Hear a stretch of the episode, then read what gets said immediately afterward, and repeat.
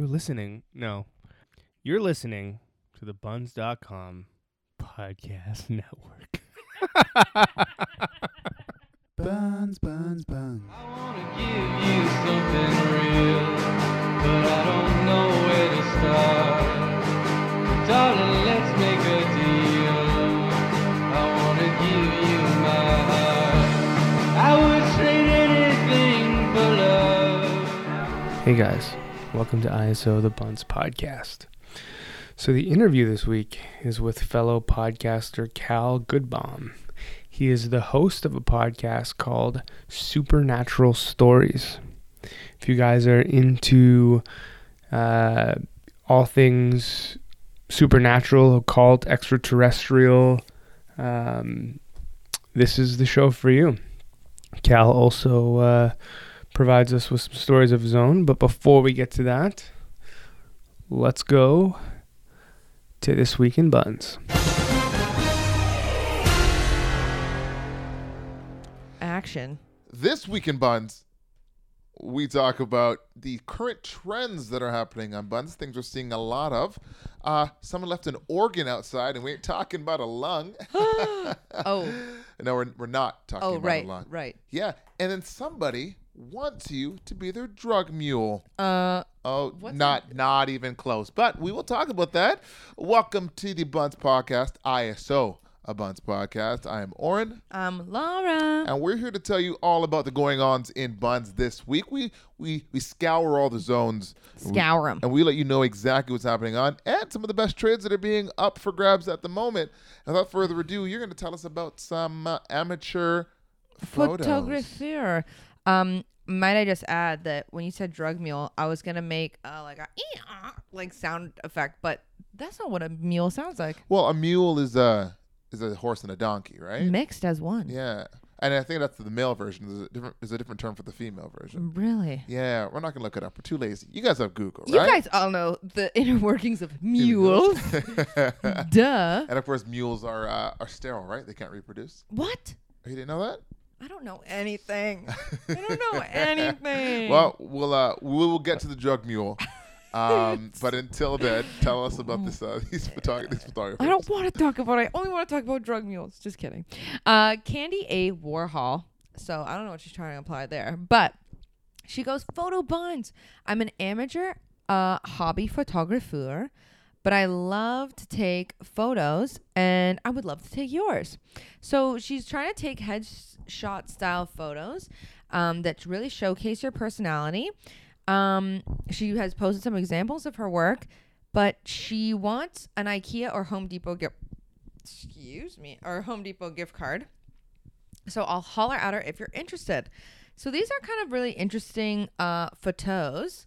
Oren has opinions on them. Yeah, they're cool. Uh, is that is that all you wanted? Is what, what, what all my, I my- wanted. My, mini take on it. Uh, They're cool. Thumbs yeah, I up. mean, she's doing lots of overlay, right? So like projected images onto things. And Mm-hmm. um, listen, I've been in this world for a very long time. in oh right, you're a model. Yeah, and I've been on the on the backside as well, and so I know a lot about photography, and I I have a very specific eye for certain things. Mm-hmm. I'm just gonna leave it there. She's gotten a lot of love on this, Mm-hmm. and hopefully, if, if she's really good and continues to improve her craft, then she can get to a level where she's professional, if that's what she wants, because Mm-hmm. she is on her way and she has a really cool style, at least. Um, and we'll sort of see what ends up. Yeah. So thirty dollars if you got it to spare on a IKEA or Home Depot gift card, although it's uh not a cash zone, and we have many debates about. Of course, but there is God. obviously uh, Buns Cash. You know that that Buns cryptocurrency. Oh, yes. BTC. BTC in the house. that you can trade on the app. Yeah, so make sure you're uh, onto that. And I mean, once again, just another step into eliminating cash, and you know, and recycling. and getting back, getting back to the ethos of buns. Of buns. of course. Let's try and repurpose what we got. exactly. Our next story comes from Yves, this Frenchman. He says, uh, "Hey, Hopsy loving buns. He got a four pack of beer, at not his jam. Just wants to sell it off. And once again, this is a pretty innocuous um, thing. Just like a, a three pack of beer, sure. Yeah. But I think it speaks to a larger issue and large, not larger, larger topic. Mm-hmm. Um, when you when you're drinking, When I'm when you're about to go up, okay, when you're about to go get Liddy, okay, Yes, Obama. Yeah. You just said. Oh, when you're about to go up Yeah. and get all litty and all that. Um, when that's happening, Yeah. um, are you someone who do you stick with the same thing every time? Like, do you go to the bar and say, "No, oh, I'm getting vodka sodas, everyone," or do you kind of look at the menu and sort of see is there something you may want to be more adventurous with? Because this dude took uh, the plunge and Yeah. obviously did not like what he found. Took a chance. Uh, but I mean, he also broadened his horizons a bit. So, do you think that when when it comes to drinking, at least, do you think you're more adventurous or more conservative? Um, I think that if I'm going out clubbing, I'm trying to get lit. Mm-hmm. There's no way I'm buying drinks at the bar. I'm getting fricked beforehand because I'm poor. But if I'm going out for drinks specifically to be like, oh, I'm meeting a friend for drinks, then that's a time when I'm more adventurous because I'm like, okay, I'm gonna spend some some dollars on this because this is what I'm doing. But I'm so mad if I go to a bar and I'm like, fuck, I need to buy more alcohol. But that never happens because bitches buy drinks for me or I'm getting mm, bottles and that's the Oh. only way I'm going out. I like getting bottles. I'm like, where's the sparkler thing that comes with the bottle? Yeah. I didn't get one. Because you're an absolute. Get off of me. I'm on a budget. oh, so that's my take. that is your take. Uh, but you'll tell us a bit about these trends that we both sort of saw online this past week. Trends, trends, trends. That's my intro for that. Okay. okay. Um, so everybody is curb alerting, mm. alerting the curbs here, kids. Everybody's dumping their garbaggio on the sidewalk. Uh, uh, but, but- you said earlier off air, it's like put, putting out their bullshit. Um, I mean, all their bullshit on the sidewalk, Yeah, so that that- people can't walk, and it's all your shit. But the curb alert's cool because you said it's kind of tied to you know this time of year, right? Yep, spring cleaning. We're here for spring cleaning. There's so many posted curb alerts of like, this is all my garbaggio. Help me get rid of it. This one person, there's like, there's a Wii and a GameCube in here somewhere. Don't message me about it. Ooh, that's a I. That is so good. I A know. GameCube. And a Wii. I mean, no one really cares about Wii's, right? No one does. Yeah, I had a Wii. Ugh, gross. We only. said anything more disgusting on this podcast. You have a I Wii. oh, I am a Wii Wait, owner. well, you know what it is? It's for like anyone who ever gamed as a kid. Yeah. Felt like the Wii was made for the every person. Where kind of felt like Nintendo and all those things were made for gamers. And Yeah. then some people get uptight, like, ah, you like Wii? It's like, nah, man, Wii was revolutionary. It was it was incredibly revolutionary. But Mm-hmm. How so? I mean, that was the first time they used like real. They really got a hold of motion technology. Really? Yeah, like, oh yeah, the console to do tennis. Wii tennis. Yeah. Um. And so, I mean, the games ultimately weren't the greatest, but the functionality and Nintendo's willingness to move the move the, you know, just kind Push of push the envelope push the envelope. Yeah. with Uh, Wii. w- it was amazing, and so they've always been a good company like that, with very innovative. So Interesting. Yeah. Who knew that the Wii pushed the envelope? all of their consoles pushed the envelope. wow. Okay. All of them. Anyway, so curb alerting, um, spring cleaning is the theme and the trend of buns. Um, there's something really interesting. Someone brought up they live in an apartment with no curbs around to even alert people about. And he's like, What do I do? Turns out there's a very, very free market um, that's actually happening this Saturday. So this is May 5th um, at Campbell Park. This is pretty much in the junction by the Junction Triangle if you know what that is. Basically, DuPont and Lansdowne. Um, just south is a beautiful Value Village. Should you choose to thrift afterwards, but um, it's this Friday or this Saturday rather, May fifth, from uh, ten to three. You can bring one big grocery bag, and that's it. But then after three p.m., fucking get anything you Oh, want. Amazing. Anything you want. Amazing. Next one was patios. Yeah, another trend. It's literally patio saison, uh-huh. as the French would say. I did French would say, of course. Yeah, you, you speak French, right? I mean, yeah. Okay. All right. okay.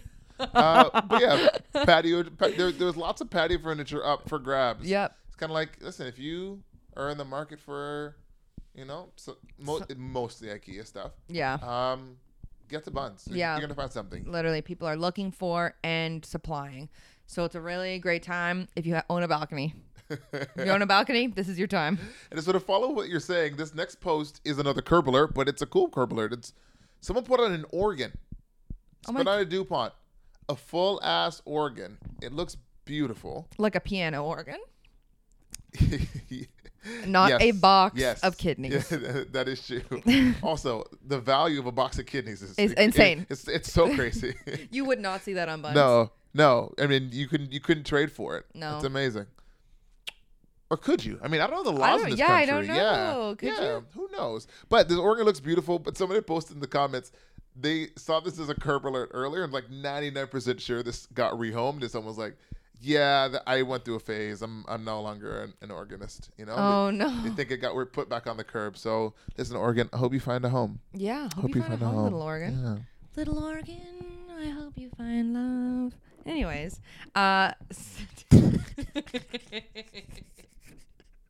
Yeah, I mean, we are pulling for Little Oregon to find some love. That that is not that is not not true. and it's not even little, that thing's fucking massive. Anyways, okay, hat wearing buns. I got three hats up for trade.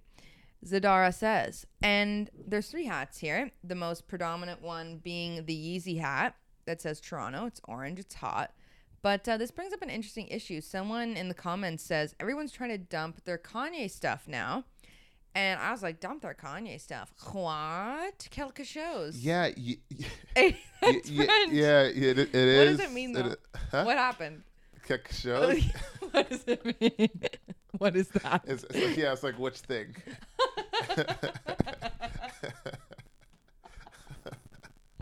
Like, like, yeah, like, yeah, like something. oh my god. Ah, jeez.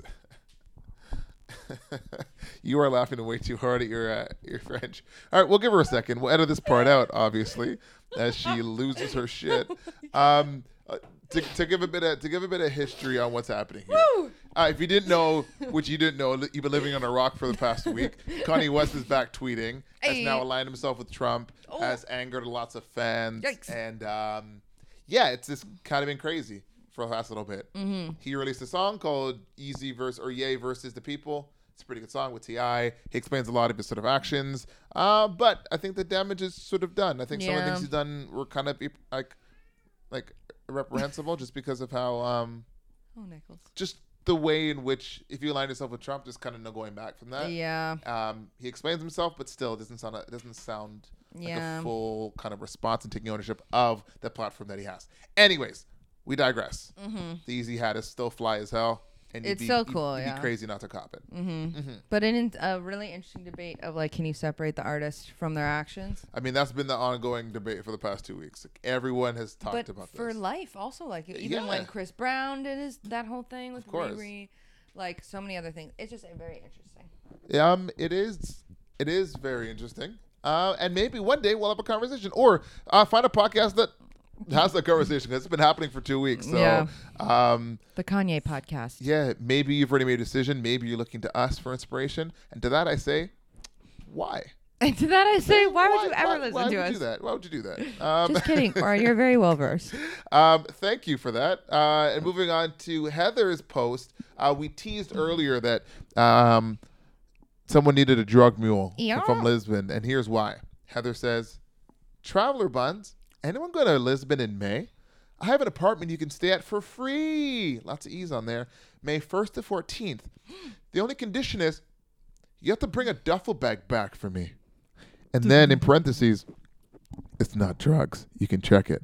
Oh, you better believe I check it. Yeah. It's a long story, but basically she moved back. she moved to Lisbon, um, and then came back to Toronto for a visit in March, and she's gonna be staying a bit longer, but needs some of her stuff to come back. The deets are the apartment is beautiful. It's in a really nice place of town. I've been to Lisbon. Um, would definitely go again. And she's like, "Yo, I need, I need, I need these things." I need, I need, I need, I need these things. And she ends with saying, "Obrigada." which means means thank you. But uh, I think obrigada is a feminine version, and obrigado is the is the masculine version. an oblongata Okay.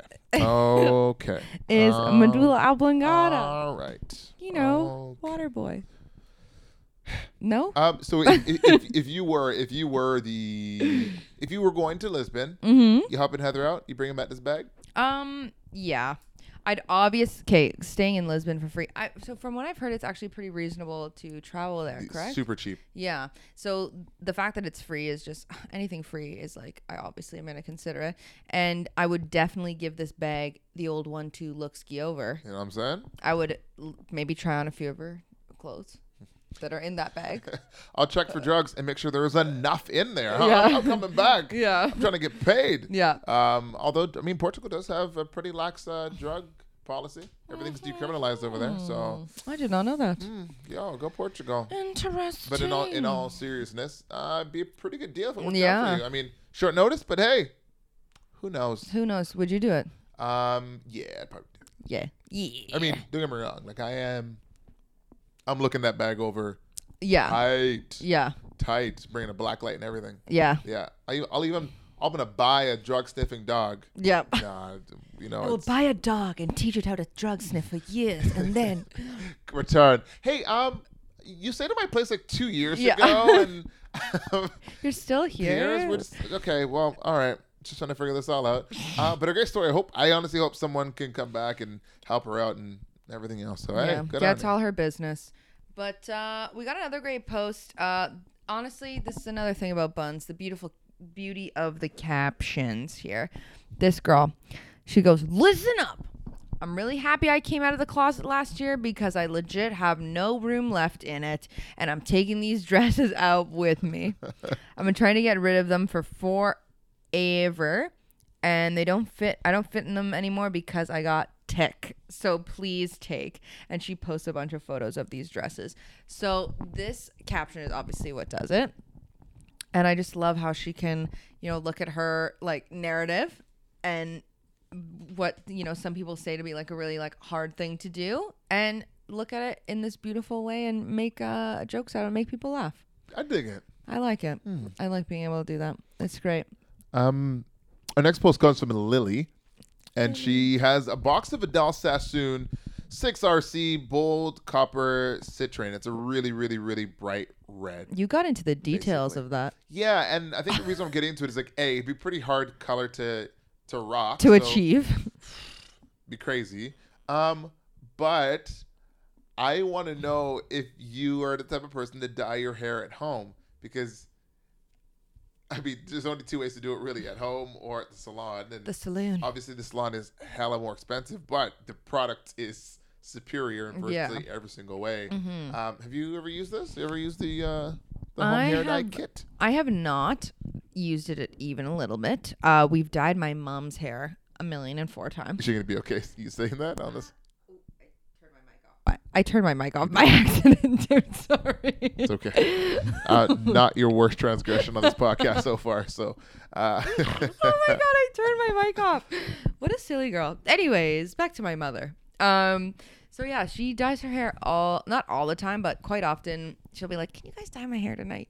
Which is obviously fine and I'm willing to do it, but I think mums specifically have a hard time spending money on themselves. Like just from my experience anyways, like it's always like give to the child and I will come second, which very selfless, but it, I think there's a line where you know you have to give a little love to yourself, you know, and dyeing your hair like it's not good for you, anyways. So you'd rather do it professionally and have it look good and last long, or last for longer.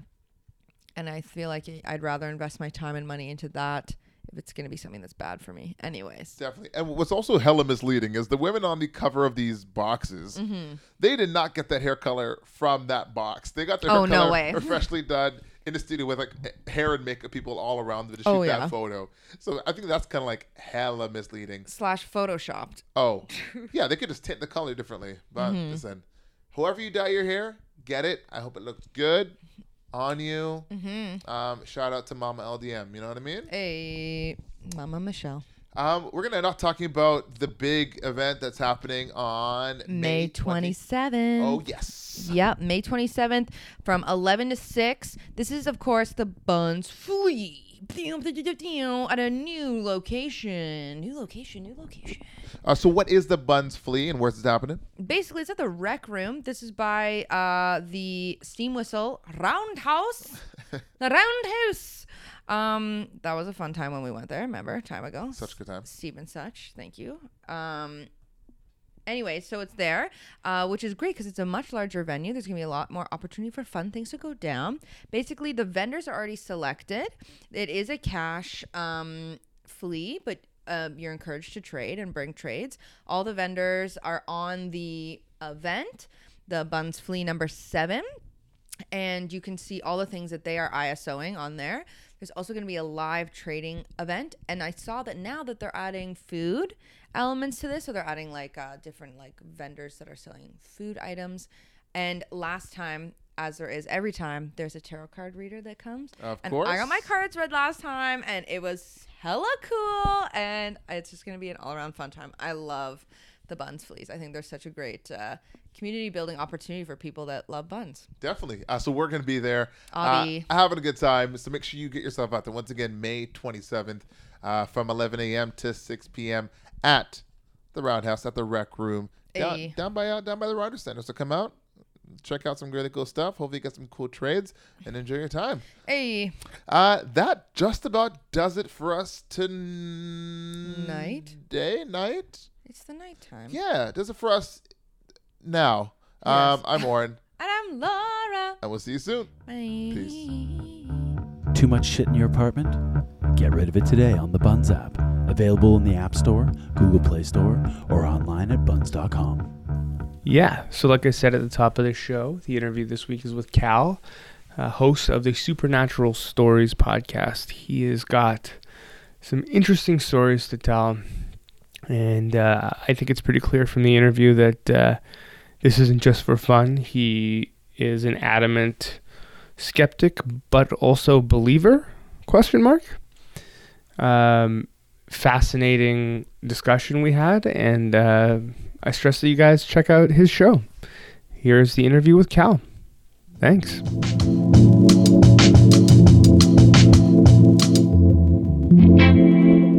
Hey, Buns. Welcome to ISO the Buns podcast. I'm here today with Cal. He is a host of a podcast all about uh, the Canadian supernatural. Is that accurate?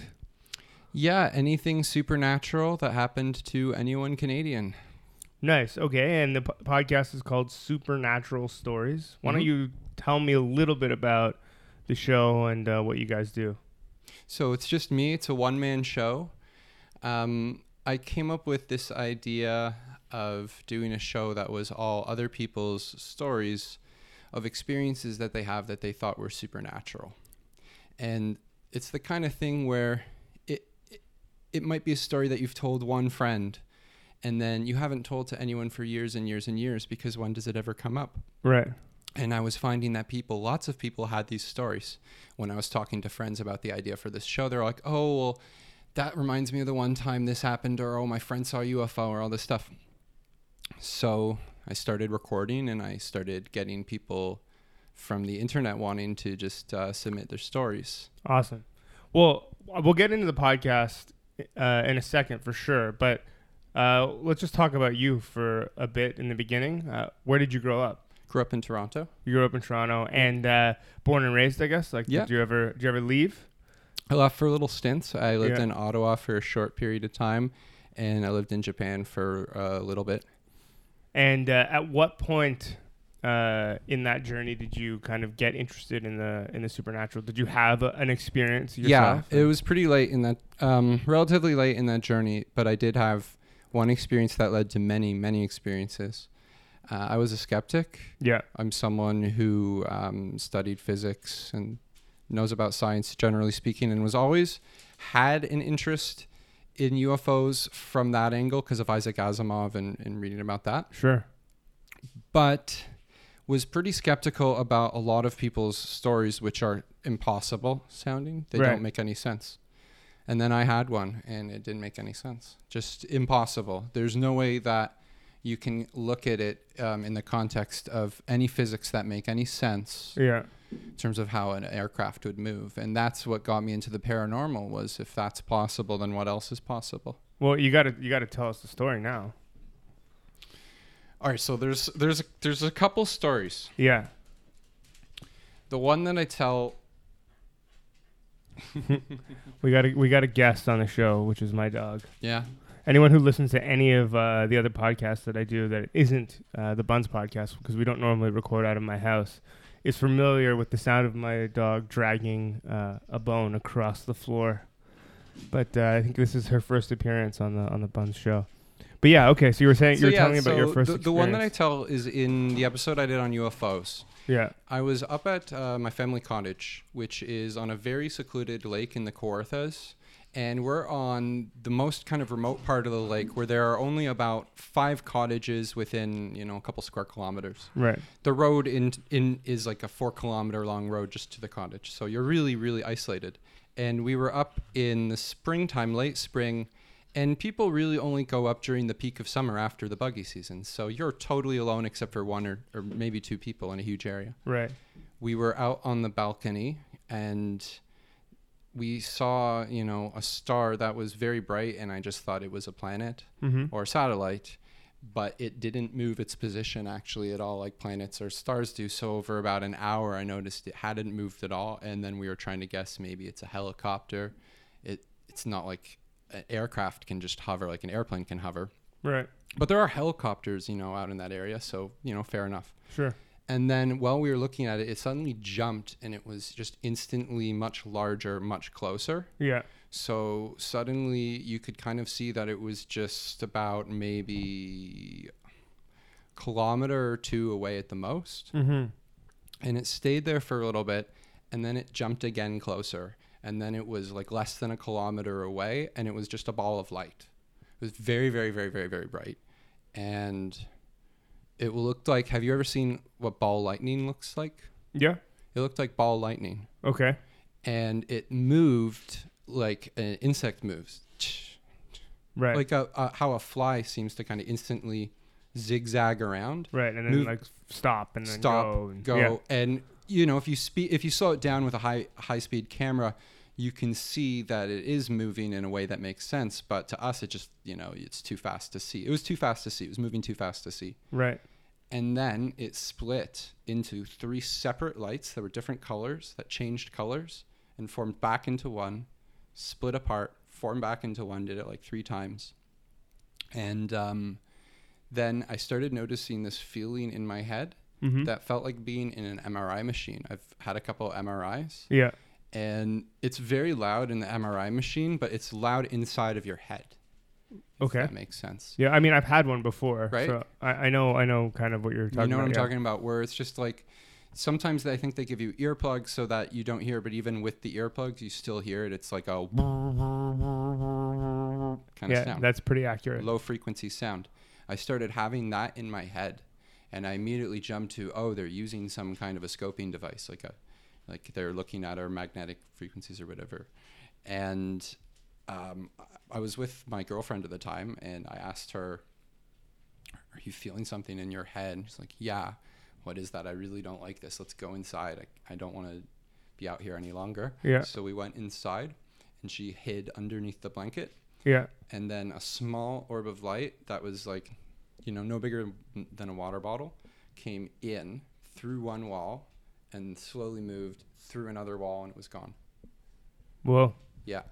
And that in particular, Yeah. the rest of it, I mean, whatever. There's a there's UFOs and there's ships and there's something un, unidentified happening there. But it was definitely interacting with us. It Yeah. knew we were there, and it just like came in to say hello. You know. Whatever. Right.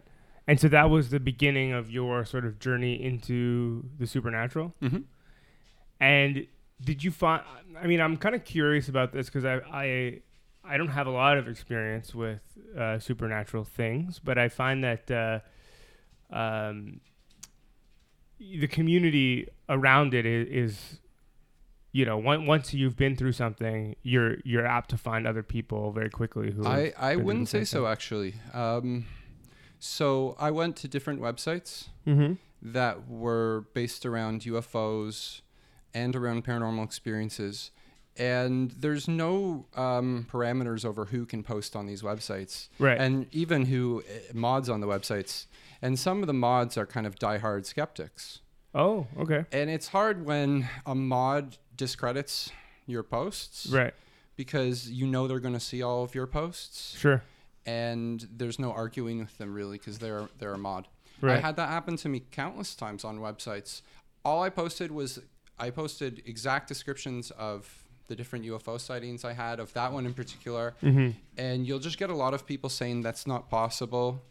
Right. Um, So- you're delusional, it's hallucination, etc., etc. After something like that happens, I imagine you end up doing a lot of research into the whole experience. Like you, yeah, the UFO. huh? Yeah. Right. So, do you, did you um, like did it lead anywhere for you? Yeah, um, it pretty quickly actually led.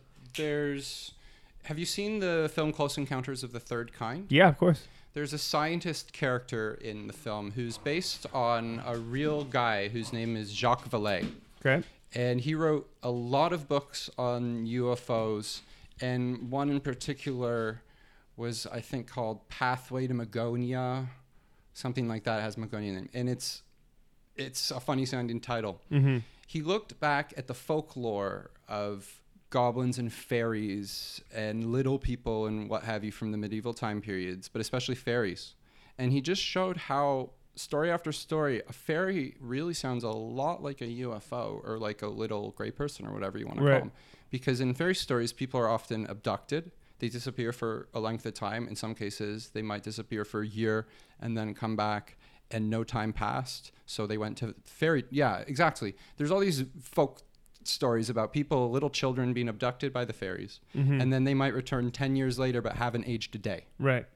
because it's this idea of lost time, fairy time. And with UFOs, that's a very common thing with the documented abduction cases that have happened, which there's very few Yeah. that were researched. Sometimes people either lose a period of time, they can't remember what happened for a period of time, or are, are just missing for a period of time and have no recollection of the time they were missing. Right. Right. And I imagine a lot of the stories. I mean, there's definitely similarities amongst people's experiences, but like, It's more than that. Like, for instance, circles. Fairies make circles. Um, that's the idea. There's these circles of trampled grass because the fairies have been dancing in a circle doing their magic, whatever. And then you have, obviously, crop circles are just a man made thing. mm-hmm.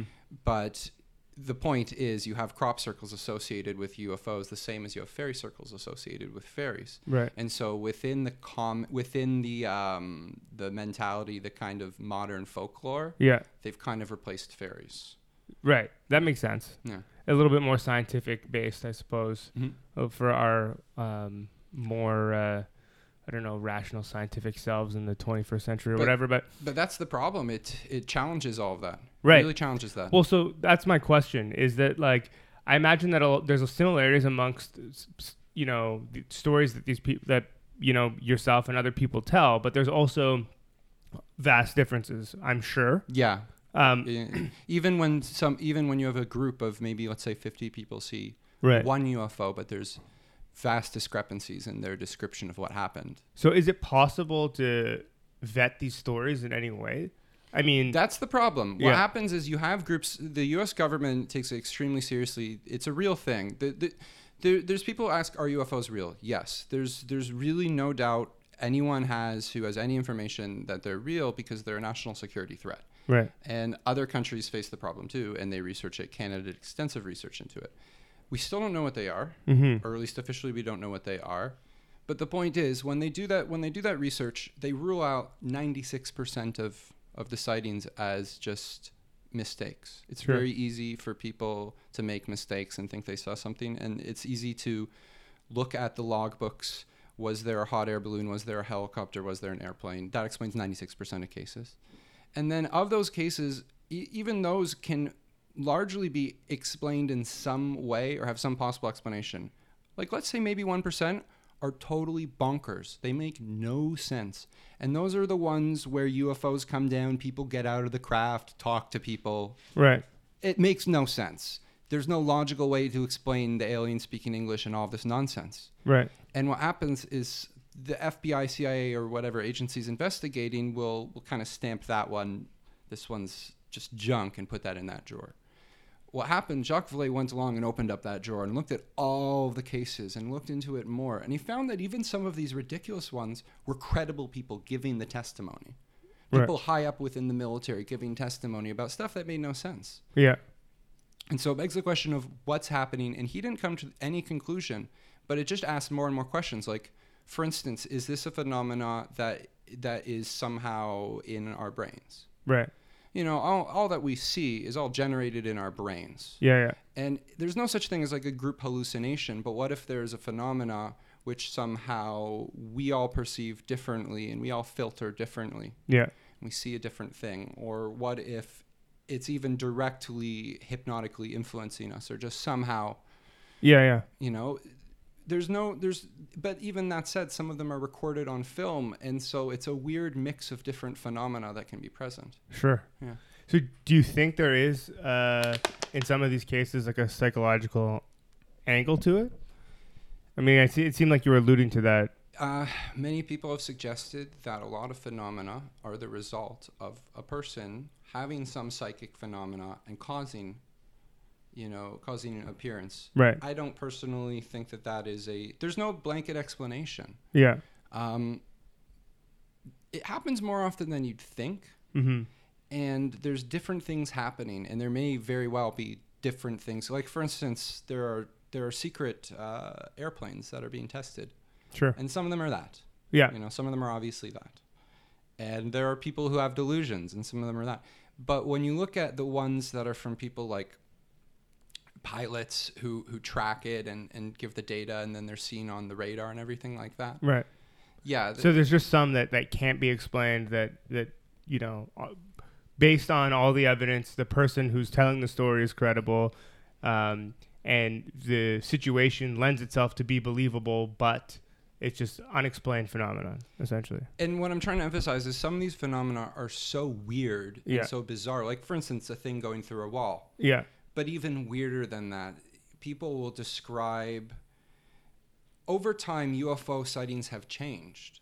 So it used to all be flying saucers, and sometimes cosmonauts with space helmets would get out of them. You know? Right. It's it's something from a science fiction movie, and over time, what happens has changed. It's as though whatever this phenomenon is, is influenced by our perception of it, wants us to perceive it in a certain way. Yeah. So the stories that you tell on your podcast are they, or that are told on the podcast, I should Mhm. say, are they mostly uh, UFO based or No, UFOs are rare. Um, in the grand scheme of things, UFOs are pretty rare. I've talked to maybe a dozen people who have seen UFOs, and I've only done one UFO episode. There's more coming out. I can tell you about some of some of the UFO stories and some of the ones that are coming out, but it's actually mostly ghost stories right? and like really, really impossible ghost stories. Ones that don't really have an explanation at all. Mm-hmm.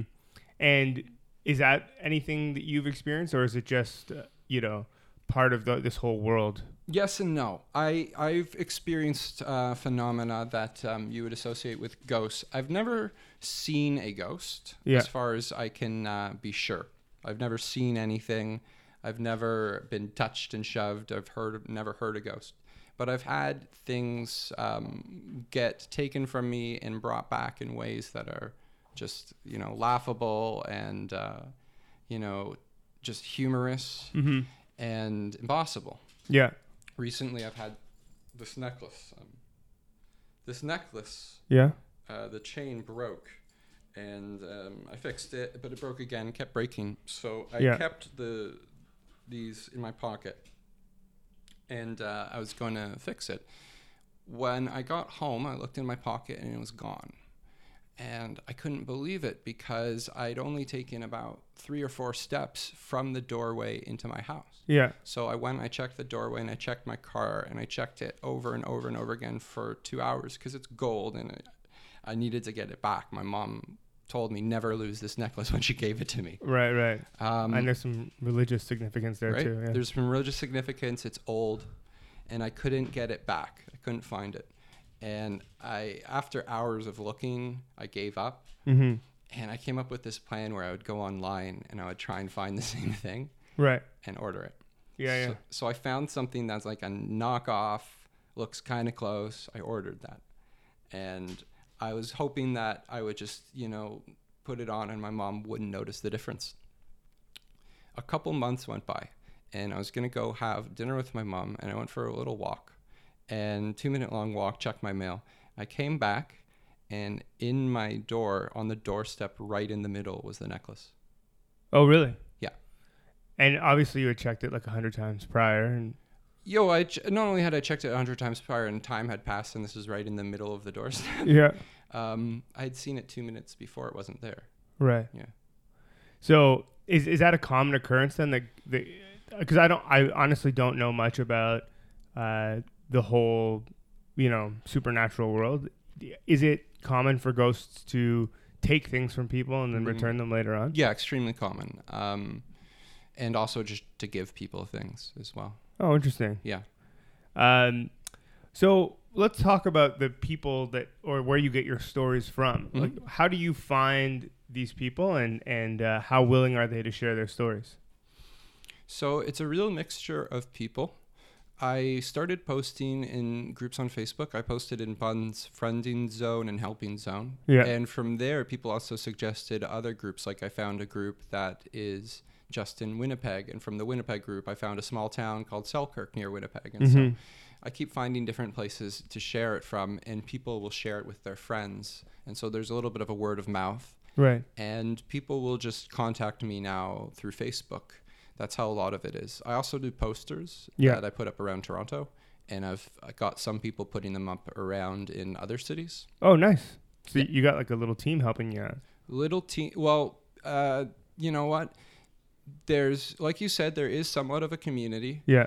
but it's it's not as supportive as you'd think. But maybe these are people who will um, be a bit more passionate and, and, and be willing to lend a bit extra support. Yeah. Yeah. Well, I imagine that there must be a little bit of catharsis for people Yeah. who have who have been through an experience, hearing somebody else's story, and then thinking, okay, like maybe I'm safe to tell my story because you know I was afraid that people think would think I was crazy or something. Absolutely. I had told my UFO story to my mother, Yeah. but my brothers had been absolutely. Um, they'd shot me down and they'd said, you know, whatever, we'll never believe anything you tell us about anything, basically. Right. You're, yeah. And when I told my mom about the show, she told a story that had only recently happened to my brother that I'd never heard about and that he had basically he had never told me because he, I think he's afraid to tell me. Right. Um, but she told she was willing to tell the story, and from there, it really opened up the discussion in our family, and I started hearing about more of these things. And before then, it it was awkward to try and talk about it. So you you were able to, after the story was out, talk to your brother about it, and they, he was more open. Now they're yeah now they're they're starting to open up more to talking about it. But like my dad started talking about Mm-hmm. uh, stuff as well. And my mom really opened up with, with a lot of stories, so we connected about that. And I think that a lot of people also are skeptics who want to listen to this stuff anyways. Right.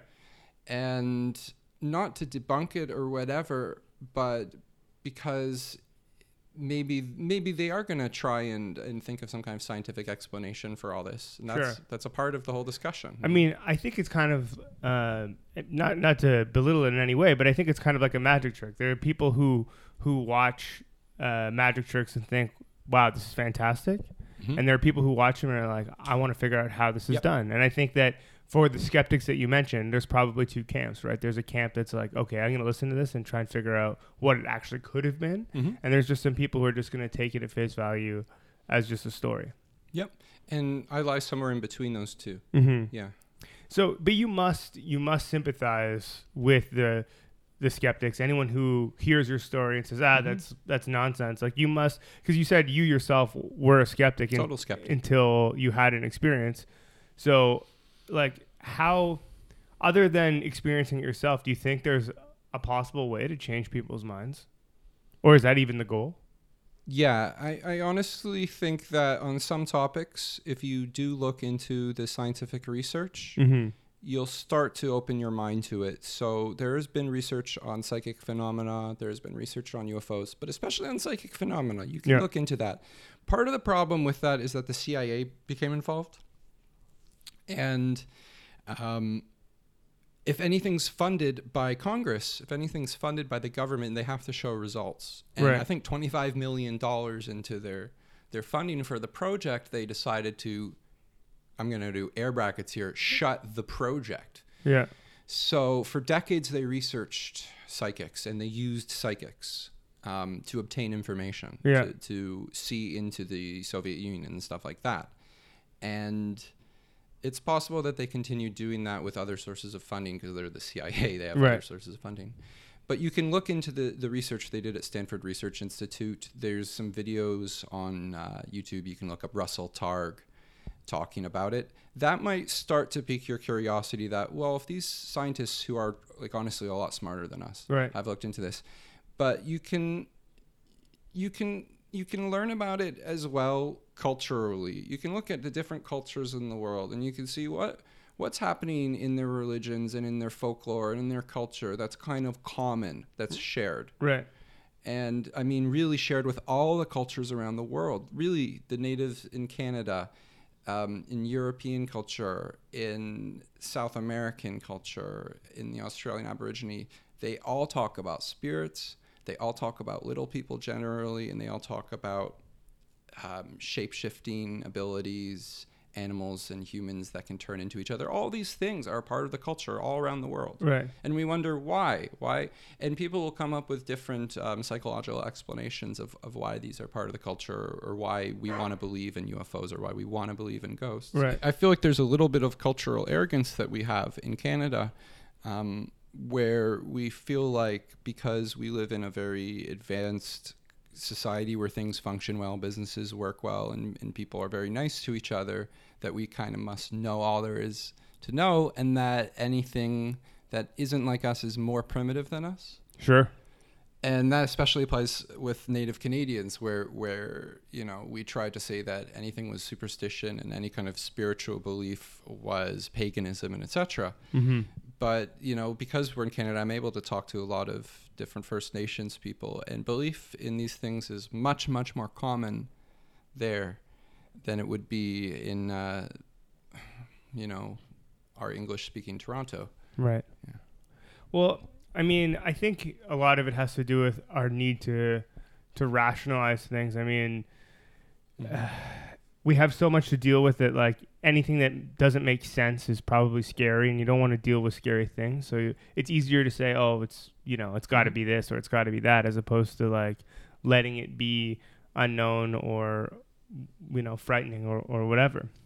well yeah our maps used to have uh, sea dragons and monsters and stuff Right. and, and now we know better. The Loch Ness monster isn't real. And we know there's not these these sea monsters except for you know the real ones. Yeah. And we think, okay, well, we've discovered what there is to discover. We've gotten rid of those monsters from the past, but that's Right. just not true at all. Right. They, I mean, there- there's a They take probably different forms. a lot more of a universe out there than than we than we're able to really map right now. But so to go back to aliens for a second, and Mhm. because I'm a, I don't call them aliens though. I never Oh. call them aliens. Only UFO, UFO phenomena. okay, I've never seen an alien, and I don't discredit the people who who who have. But it could be anything, really. okay. Yeah. Well, so so I guess then to go back to UFOs, I'm a big fan of a cross section of things that's seemingly unrelated, but it all Mhm. come back to it. So Mhm. I love Reddit.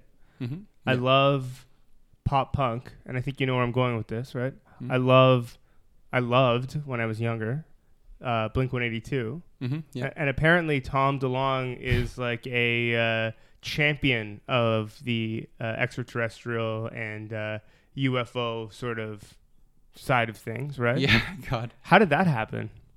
You know, is that is and is that credible? Like, is he a sort of a credible? I was hearing about that for for a couple years and wondering what the hell was going on because my friend was also into aliens and all, or you know UFOs and stuff.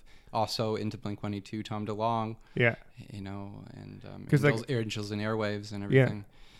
I've heard like I've, I've read stories on Reddit that he's he is working with scientists and Here's here's what I can say. There, everyone is prone to the same errors. right, Just because you're very intelligent or very rich doesn't mean you're not still prone to the same errors. And even in the case of people within the UFO community, like I said, the CIA investigated um, paranormal phenomena. That doesn't mean it's true. That doesn't give it credibility. Many people within the CIA are nut bars, you know. right, and um, there are people who uh, discredit it because you, you have people saying outrageous things about you know all these different races of aliens visiting us and, and everything like that. Sure, and what i'd say is people repeat third-hand information yeah, and they want to believe. Right, and a certain audience, a core audience, will believe that, and Yeah. they'll be able to make money off of those people.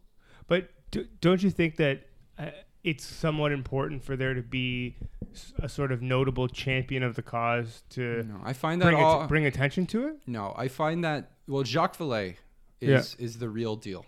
He, if you if you read his books or you watch his interviews, you'll you can tell right away that he's a very serious scientist. It's Mhm. a real deal. There are other people, and he never he he never repeats third hand information as fact.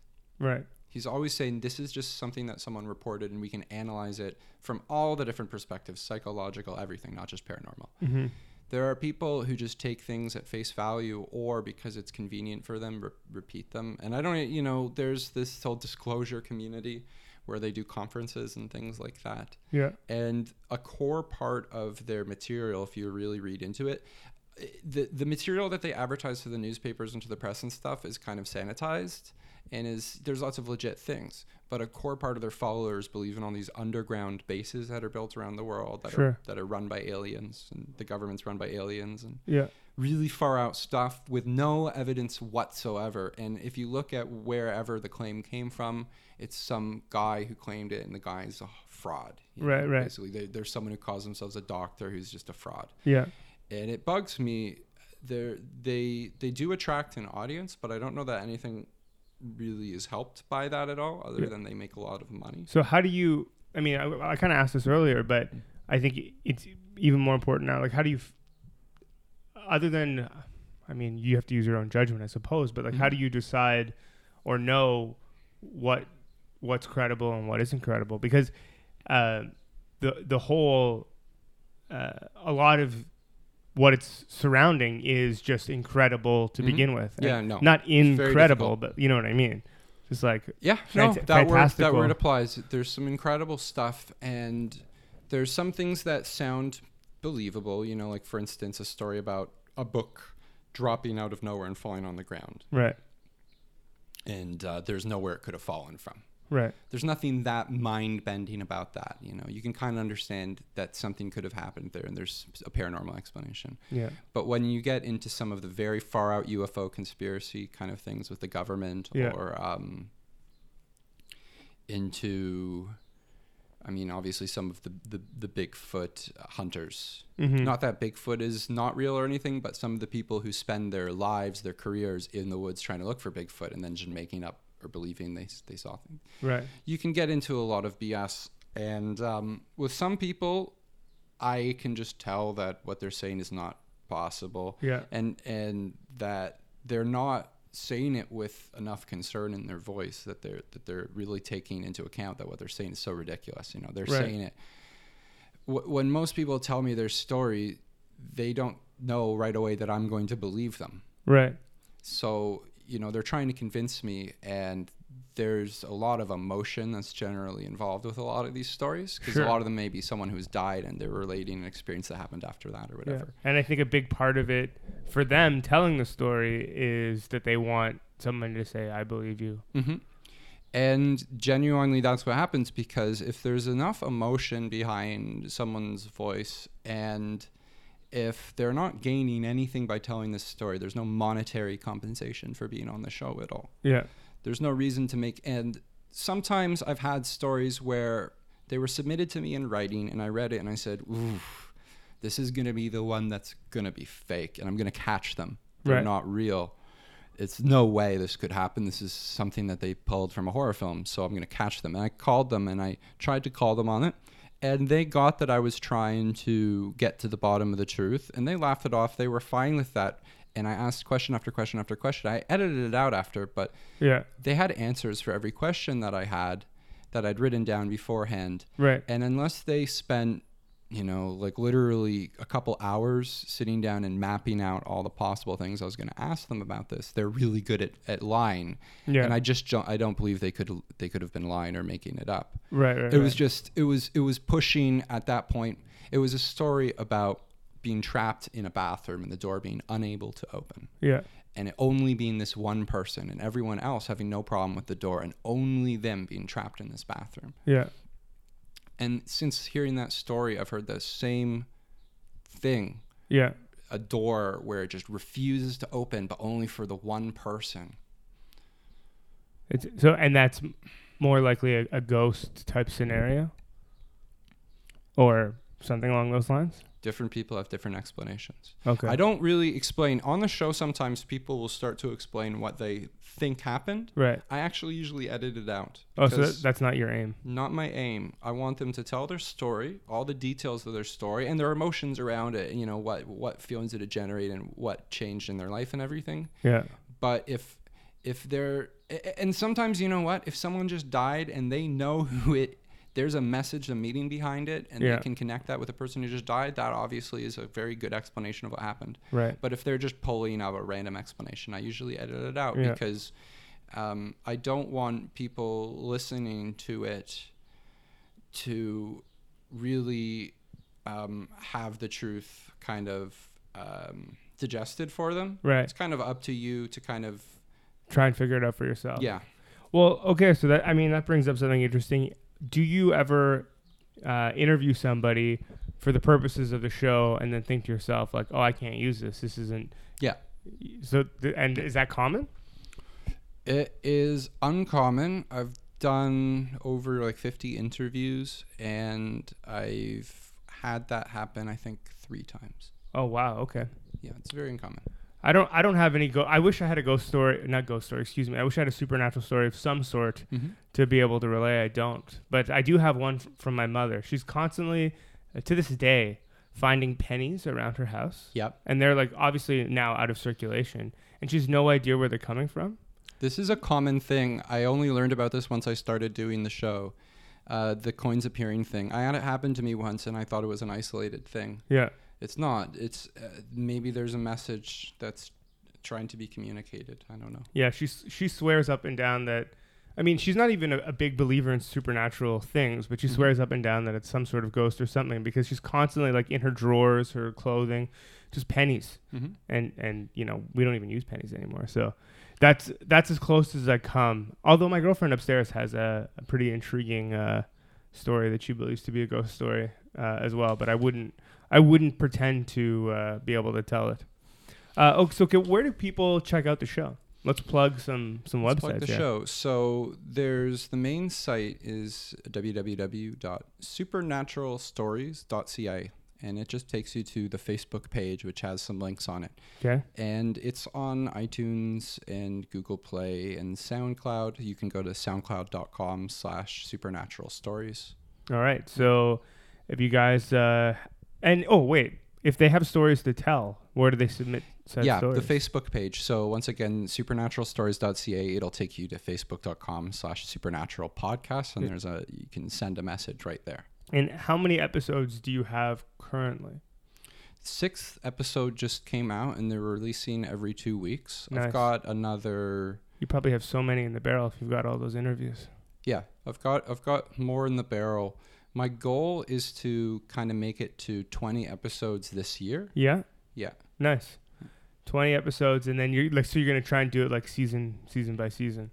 Well, I'll have to take a you know a little bit of break around the the holiday time or whatever. So Yeah. I guess it'll end up working out like that. But Yeah. I'm gonna keep making them over the summer because I've I've got uh, some great ones. I've got one that's gonna come out that is a two parter, all one one person telling Oh, whoa. lifetime of stories. Really? S- starting out from young age, uh, growing up in Arizona, Yeah. and then um, immigrating to Canada, living in Toronto, and just decades of stories. Yeah. Well, do you find that certain people are are attracted to phenomena? Yeah, a- an episode um, for Cheryl and uh, Jose. That it's the episode is just devoted to their stories, and there's many more actually uh, stories from both of them Mm-hmm. in the other episodes and, and, and coming out. Cheryl's um, daughter committed suicide, then her husband died, and then her other daughter committed suicide Whoa. on a you know limited period, and yeah, she had some pretty intense stories. Mm-hmm. Like she had um, one story, her uh, husband's dog was asking for her to feed the dog, and she was very depressed. She was just like lying around in bed, and then all of a sudden, from the kitchen, she heard the sound of the blender really loud on. So she went there and it was turned on full on ten. She turned it off and she looked, and it wasn't plugged in. Whoa. Yeah. Crazy. Yeah. Man, uh, I got to get into this show a bit more Yeah. because, uh, yeah, I'm. I mean, I don't know. I'm not quite as. I mean, I'm sort of a skeptic, but I'm not like an adamant skeptic where I'm like Mhm. this. Like no, I, I don't I refuse to believe it or what. I just I just want to hear the stories. I want to be convinced. Mhm. You know, I think that's that's my sort of stance on it. Is like I don't know what I believe, but I really want something to happen where I'm just like, yes, I believe it. There are ways that everyone is psychic that we don't realize. You know, we don't really, unless you get really, really into being aware of your perception, we don't really realize the full kind of limits of what we're aware of. Mm-hmm. And anyone can, if they had the time to do it, do some psychic training things. So, like, there's apps you can even get on your phone. Right. Russell Targ has this app, the psychic training app. Another person I wanted to mention is Rupert Sheldrake. He's a uh, scientist who has done some stuff that's considered to be pseudoscience that is really fascinating and mind bending and, and links into the paranormal. And he was involved in research like can you tell if you're being stared at and things like that. Oh, that's an interesting one. well, yeah, every, a lot of people have had that experience of feeling someone staring at them from behind and then turning around and, and seeing and kind of, you know, Mm. wondering what that is. Yeah. And so there's there's things like that. There's ways that you can kind of expand your perception and, and start to to see ways that you are psychic because everyone is a little is, is at least a little bit kind of psychic Mm-hmm.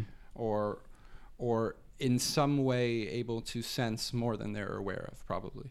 So, are there some psychic stories on the on the show? Yeah, I'm working on an episode right now that's um, on ESP. And in a certain sense, yeah, there have been stories about uh, predicting the future, predicting deaths. Right.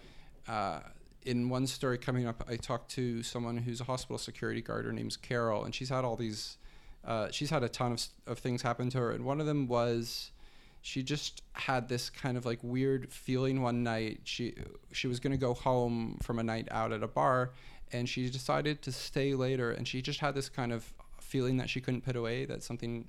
And then she saw someone who had been shot, and she ended up saving their life. Their life. Well. Yeah, and not only that, but the way that she treated him, she had kept him in an upright position, kind of against her training, Mm-hmm. also just on a feeling. And she found out after that the way that the bullet was in the body, that that was actually better, that that had probably been necessary to keep him alive. Crazy. Yeah. Like so, it's like an an extra sense of it's more than intuition. Sometimes, some, you know, I don't even, I don't know if I want to say this one, but um, I'll get um, the the technical term is presentiment, just a feeling Yeah. about something bad is going to happen. Yeah. and um, sometimes it'll be more specific like um, i was driving recently and all of a sudden i just in my head said my cousin's going to be interviewed by the news and then um, i spoke to my parents and they said did you see the interview with your cousin in the news in the star Yeah. Yeah. yeah you never know of course people will say everything is confirmation bias where you you only remember the things that you feel are significant and you forget all the times that you thought something was going to happen and it wasn't Right. but yeah, I've started keeping a diary of these things because uh, it's not really confirmation bias when it happens like 100% of the time. Right. Right. Right. Yeah. Well, I think it's interesting, and I think that if people want to want to know more or have stories to tell, they should check out the website and uh, definitely listen to the show because I feel like there's a lot of interesting stuff going on there. Mm-hmm. Tell Is your there- friends. Yeah. Oh, absolutely. Yeah. Share the podcast with Yeah. everyone you know, and I would uh, urge you to do that with all of our podcasts as well. Yeah, for sure. But uh, is there anything else that you wanted to get across to the people before uh, before we uh, let you go? um, hmm. Yeah, if I could just, you know, on behalf of, uh, you know, the, the city of Toronto and every, or I just want to thank everyone for the reception that that I've that I've gotten. You know, Toronto is a pretty welcoming place. Mm-hmm. you'd think that there would have been a lot of negativity towards this Right. and there hasn't been canada wide there's been a, a response to this but you know when i'm putting up posters and everything when i'm interacting with people they're excited even if they're not at all aware of the supernatural or believing it just the idea of it has really uh, been appealing to people so i just want to thank people for yeah Yeah, well- supporting supporting a kind of a weird out there Yeah. thing and uh, and uh, being extreme like online i've posted Mhm. a lot about this Yeah. and had a lot of re- response and just basically no negative response. Two people in the last couple of months have said anything negative, really. Yeah, I, that's that's great. I mean, I think that people should be should definitely be supportive, especially of things that uh, you know people are very uh, adamant about and and can't really be explained. You just kind of eh, approaching things like that with negativity isn't going to help at all. At Yeah, all. to, to them, I would say, especially episode four with, with Cheryl. And um, if you think that woman is a liar, I don't know what to say. Yo, so listen, you heard it here first, guys. Listen to that episode. Episode four is the one. All right. Well, thanks for sitting and chatting with me. I hope Cheers. that the rest of the show goes well, and I hope that uh, you eventually find some answers for us. And if you do, you got to let me know, man, because I. Uh, I'm I'm comfortable with there never being an, an answer and the just keeping the search going. Sure. Yeah. I just keep keep the good stories uh, rolling. Yeah. Thanks, man. Cheers.